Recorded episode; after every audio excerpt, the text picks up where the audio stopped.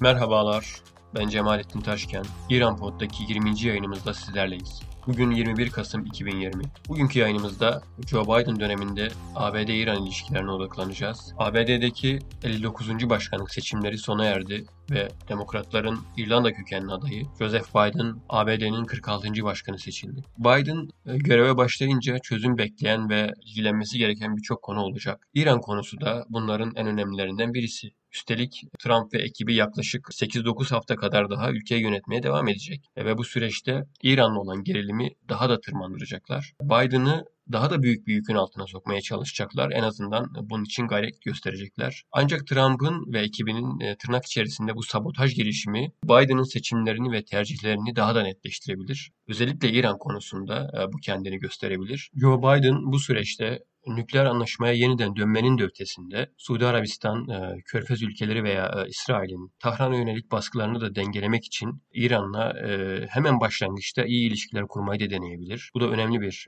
olasılık. Neden bu olasılıktan bahsediyorum? Çünkü İsrail Başbakanı Benjamin Netanyahu İran'a ABD üzerinden bir baskı kurma e, kumarını oynadı daha önce ve kaybetti. 1990'lı e, yılların ortasında İsrail İran'ın nükleer programını uluslararası bir güvenlik sorunu olarak tanımladı ve bu konuyu ABD gündeminin de en üstüne taşıdı. Netanyahu göreve geldiğinde Tahran'ın e, nükleer programı İsrail'e yönelik bir varoluşsal tehdit olarak görüldü. Bibi'nin stratejisi şuydu, o dönemki baş, başkan e, Barack Obama'nın seçeneklerini kısmak, onu kısıtlamak. Yani Obama'yı ya İran'ın nükleer silah çalışmalarına göz yummak ya da Tahran'la savaş seçenekleri arasında bırakmaya zorladı.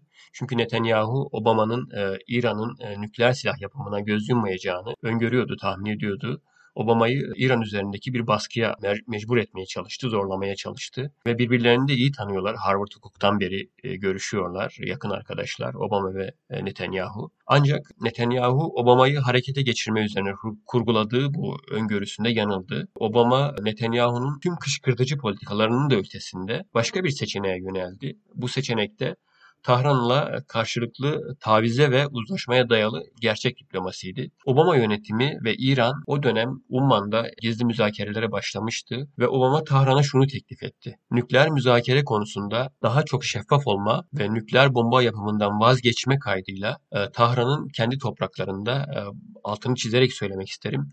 Enerji ihtiyacını karşılamak üzere uranyum zenginleştirmeyi kabul etmeyi teklif etti. Biden da tıpkı Obama'nın yaptığı gibi e, İran konusunda kartlarını kapalı oynamayı red e, edecektir diye düşünüyorum. Sadece nükleer anlaşmayı değil e, daha fazlasını düşünmek durumunda kalacak. Çünkü özellikle son birkaç yılın deneyimi bize şunu gösterdi.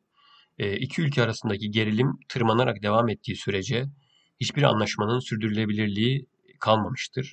Bunu yaşadık, bunu tecrübe ettik. Ayrıca 2015'teki anlaşmanın eksik yönlerini de ifade etmek isterim ben. Sadece nükleer sorunun giderilmesi üzerine kurgulanması anlaşmanın gücünü azaltan bir husustu. Nükleer silah endişesiyle ortaya çıkan bu anlaşma diğer endişelerin giderilmesi konusunda içerik olarak zayıftı ve esasen iki ülke arasında yeni bir dönemi başlatmak için tasarlanmadı maalesef. Diğer endişelerden kastım İran'daki insan hakları sorunu, demokrasi sorunu ve benzeri şeyler. Obama'nın e, müzakere ekibi elde edilecek bir başarının ilişkilerde bir çözülmeye veya İran dış politikasında daha geniş bir yumuşamaya yol açacağını ümit etti ve bu yaklaşım İran ile Washington'ın e, kabul edebileceği bir anlaşma üretti. Ancak ABD'nin bölgedeki müttefikleri özellikle İsrail, Suudi Arabistan e, veya Birleşik Arap Emirlikleri ABD ve İran arasında anlaşma yerine çatışmayı daha çok önceledi bu süreçte. Amerika'nın askeri ve ekonomik üstünlüğünü de kullanarak e, bölgedeki dengelerin Tahran lehine değişmesini engellemeye çalıştılar.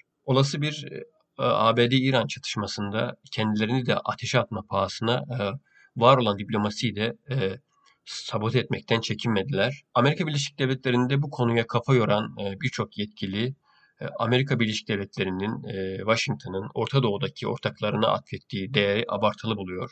Washington'ın bölgedeki ortaklarının provokatif çabalarına yeteri kadar direnmemesi hep eleştiriliyor. Hatta onları yola almak yerine yatıştırmaya çalışması yanlış bir yaklaşım olarak görülüyor. Ancak bence e, ABD'deki düşünce kuruluşlarında pişen siyasi aklın kendince başka hesapları da olabilir. Çünkü gelinen noktada e, Amerika Birleşik Devletleri İran'ı önce askeri seçeneklerini kısıtlamaya ikna etti. Ardından e, bir takım silah anlaşmaları ve yardımlarla müttefiklerinin ordularını inşa etti. Şu noktanın altını çizmek isterim. 2014 ile 2019 yılları arasında Washington, e, Riyad'a silah satışlarını %220 arttı. Hatta nükleer anlaşmayı imzaladıktan bir yıl sonra Obama yönetimi Amerika tarihinin en büyük askeri yardım paketine imza attı ki e, son 10 yılda İsrail'e toplamda 38 milyar dolarlık askeri yardım sağlayan bir anlaşmaydı bu. Bu veriler ABD'nin bölgede dengeli bir gerilimi tercih ettiğini göstermesi açısından dikkate değer.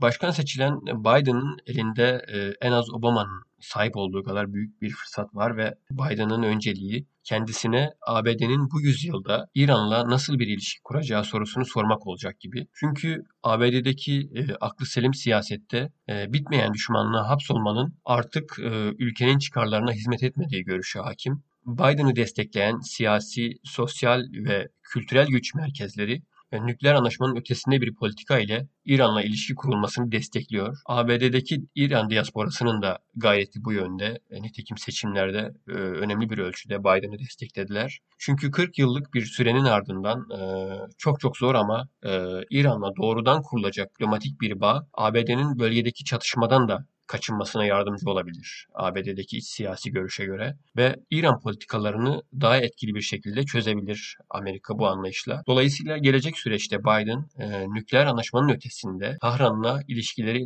normalleştirmeye e, niyetli olduğunu e, karşı tarafa açıkça belli etmeli edebilir. Elbette bu sürecin e, Tahran'dan nasıl okunduğu da önemli.